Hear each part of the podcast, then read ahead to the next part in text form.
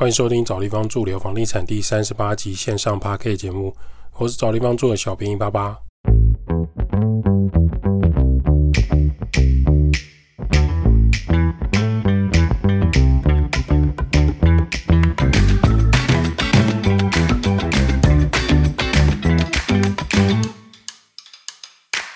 找地方住聊房地产，找地方住是一间老屋翻新租赁管理公司，我们服务项目有帮屋主代租代管理房子。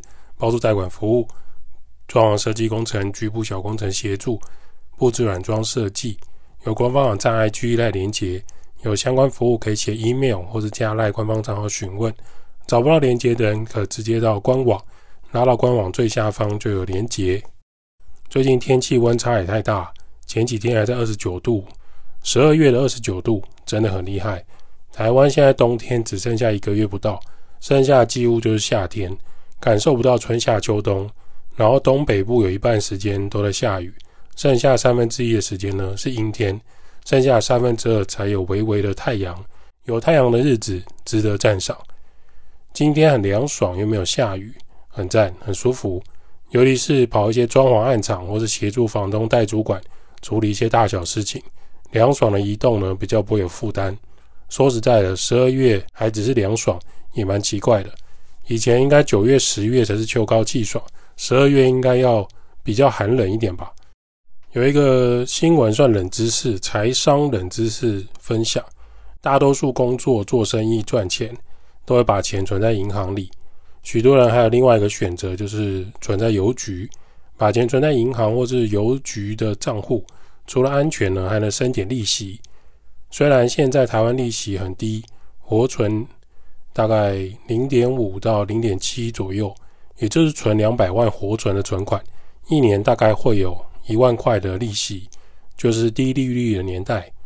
所以呢，房地产收租五趴到八趴十趴，股票定存股、股票存 ETF 才会深受大家喜爱。什么样叫做五趴到八趴呢？比如说两百万你买房地产收租五趴，那你一年就有十万。那你两百万如果买房地产八趴一年就有十六万，类似像这样的概念。那这个财商冷知识就是邮局的存款，如果你存超过一百万，不管超越多少，利息都还是只用一百万的上限来计算。让网友表示，我今天才知道。脸书报废公社发文说，他到邮局存完钱之后，邮局行员告诉他，你超过一百万的部分是不计利息的哦。他贴上自己一百二十七万的存折照片，证明自己所言不假。不管存超过多少，都只会用一百万来计算利息，超过的部分邮局是不会计算利息的。许多网友表示：“我真的不知道，哎，长知识了。我也是看你发文才知道，还好早就换银行存了。”也有人很羡慕元抛有一百二十七万的存款，当然也有网友表示自己没有这个困扰，因为户头很少超过五万块。另外，网友建议说，如果要活存定存，也许拿去买股票或是买房子收租比较好。某些股票值利率不错，或是外币美金在存定存，或是外币保险。但是呢，他也提醒外币会有汇率的问题。网友表示：第一，过去不知道；第二，放在银行剩的利息钱还是太少，可能他还是会考虑放弃他的投资理财的部分。中华邮政表示，网站或是实体文本都有清楚的写明，存部除金最高计息金额就是新台币一百万元。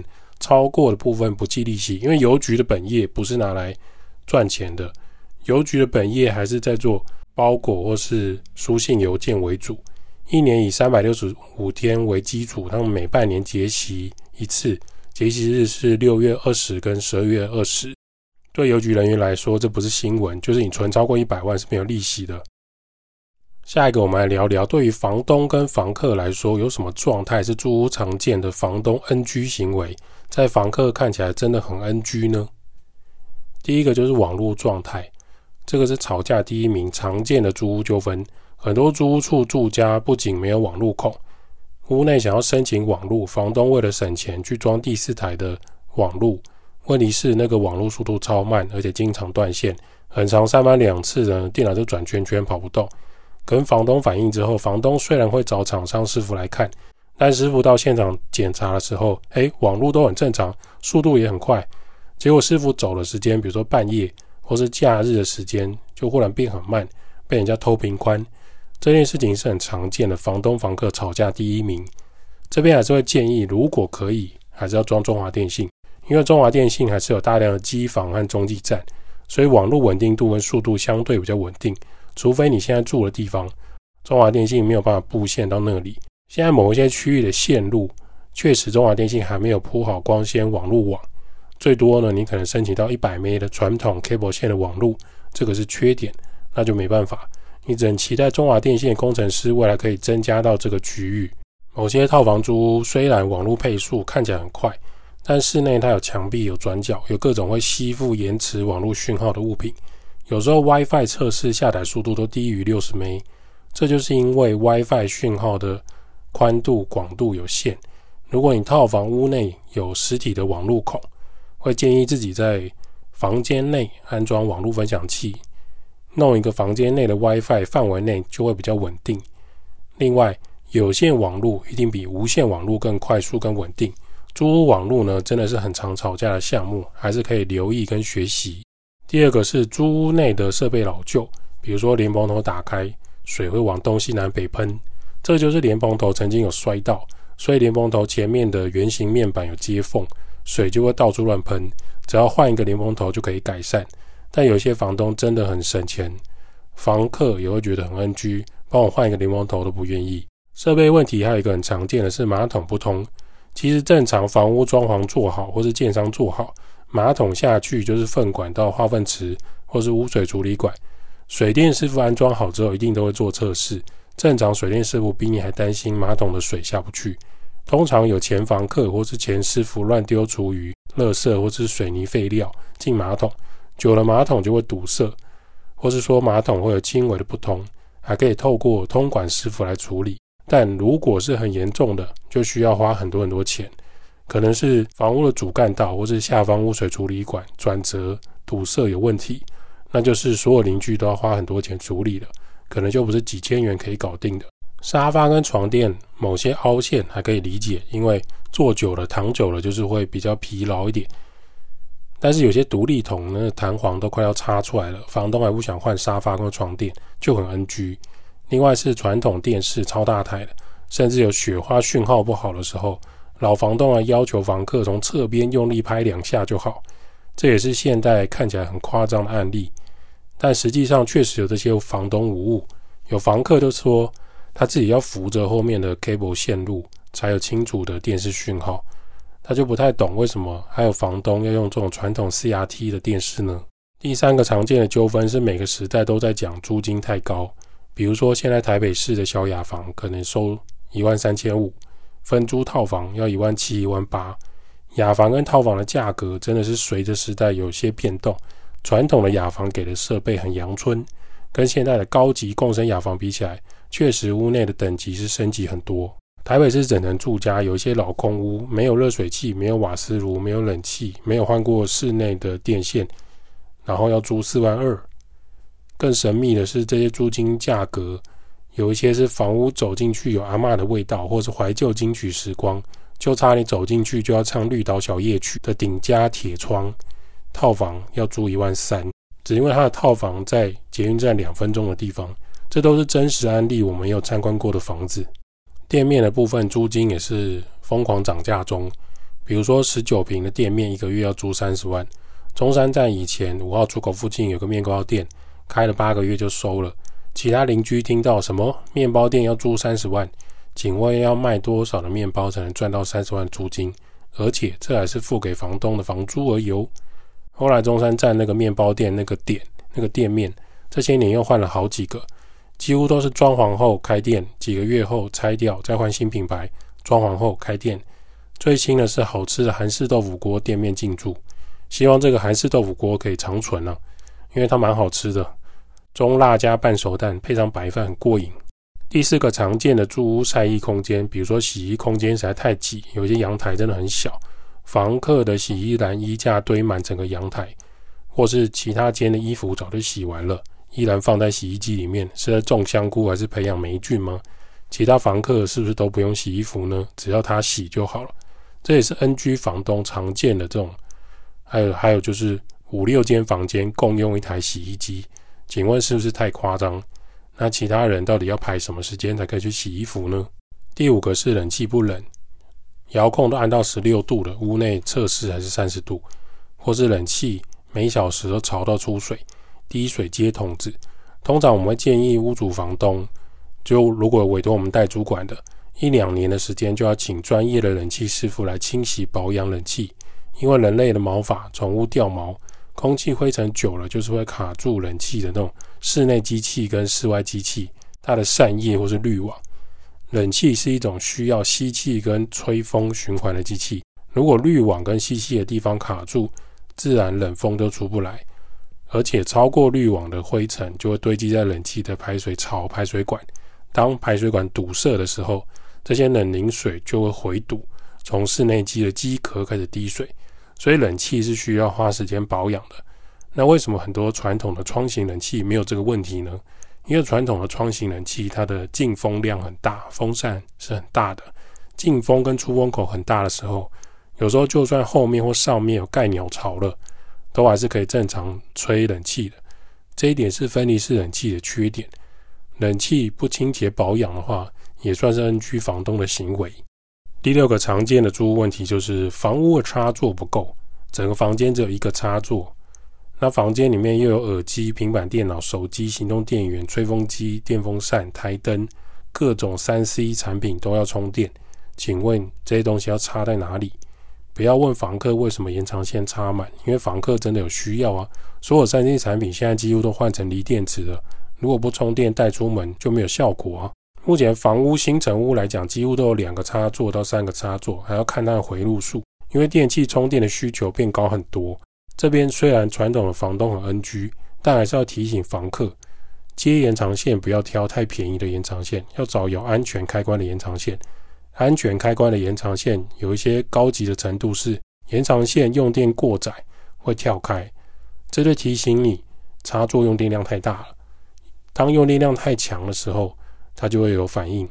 另外一种是感测温度，有时候你在用微波炉或烤箱的时候，你轻轻摸一下微波炉跟烤箱后方的电线，你会发现好高温，这就是高用电量、瞬间电量产品会产生高热的电器产品。为什么这些电器使用需要使用专用插座回路？就是这样子，太复杂的原理有机会再来分享。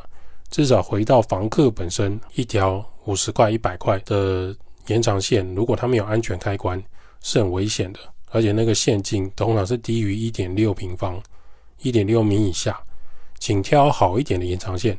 有品牌的延长线呢，他们会送国家检测，至少用电起来比较有保障。另外补充一个，如果你是经常使用除湿机的人，比如说二十四小时都没关那种，如果除湿机超过三年以上的旧款，没有过热断电的系统，也没有水满就会关机的功能，请你一定要使用有安全开关的延长线。万一有状况，至少延长线会先断电，顶多是你的除湿机坏掉。这几天基隆就有一个住户，三天没有关除湿机，当他回家的时候已经火烧房子了，差点烧到邻居。屋主自己觉得应该是他们家那个老旧的除湿机导致的，他已经三天二十四小时没有关了。家电老旧跟延长线不安全的部分，请大家一定要注意。以上是六个常见的房东 NG 行为。如果你是房东，有些事情可以请专业师傅帮忙，其实就可以提升房屋的租屋品质，房子比较安全，也比较舒适好租，房客的续租率也会提升。那当你今天是屋主房东。你对于这方面的事情细节不在行或觉得很麻烦，这时候你就需要代租管公司的帮忙。像找地方住，就有在协助房东去做代租管，还有包租代管。专业的不动产营业员招租可以筛选房客，专业的租赁管理人员协助你管理房客大小事情。有时候光是要等师傅到现场维修处理就很困扰，因为师傅的时间很临时或很突然，或是货运司机要送家电送家具。很难确定时间，这些原本是屋主房东要亲自处理去等待的事情，这时候请主管人员协助，就可以帮助你去缩短这个等待的时间。这也是代主管的服务项目之一。其实房屋代主管还有很多小细节要弄，如何做一个好房东，如何做代主管的工作，也是有很多项目可以条列出来的。有一个网友分享说，他为什么会离乡背井在双北市租房子工作。他是台北的租屋族，那他觉得理想跟现实本来就是冲突的。他在南部安逸的家是父母为子女自己努力工作赚钱而来的环境。那为什么会让他在台北的时候会想家？当你会想家，就表示你的父母对你其实很好。他虽然很感谢父母，可是他还是需要在台北工作。另外一个是，如果出社会还住在他家里的台北人，也有每月付给父母孝经费的例子，这也是有的。每个人先天家庭条件真的不同，不需要去比较南北，不需要站南北。如果北上租屋工作，极有可能是工作类型在中南部比较没有发展性，那没有问题。你在台北租房子工作，努力提升自己就好，过得心满意足比较重要。另一个网友是毕业五年上来北漂的他，离乡背景在台北工作，他很有感触。他有点后悔当初没有更早上来台北。因为行销计划工作在台南真的很难找到工作，在家乡挣扎了很久，最后还是决定为了行销的工作面试来到台北。还有一个网友表示，他来上了台北，虽然会被吃房租，可是他很认真的在高雄找过工作。当时他的薪水跟台北一比较，至少差了两万。虽然刚开始在北部能存的钱比较少，因为那时候新鲜人也很菜。他目标呢是从大公司学经验和获得资源。他在一个 A P P 公司上班，从刚毕业到现在已经是一个独当一面的 U I 界面设计师。基础的程式语言他也可以跟工程师沟通了，所以入口网站的架设他很有经验，也很有兴趣。这个工作他在高雄真的找不到，不然就是大公司并不缺人。当然，现在台北的套房房租一万四很贵，可是他现在的薪水，他不会觉得这个租房子负担很大。在台北，他很容易参加工作坊。还有国际实体论坛，对他而言，在北部工作还是比较有发展机会。可以理解为什么很多人工作租房子都想要待在台北。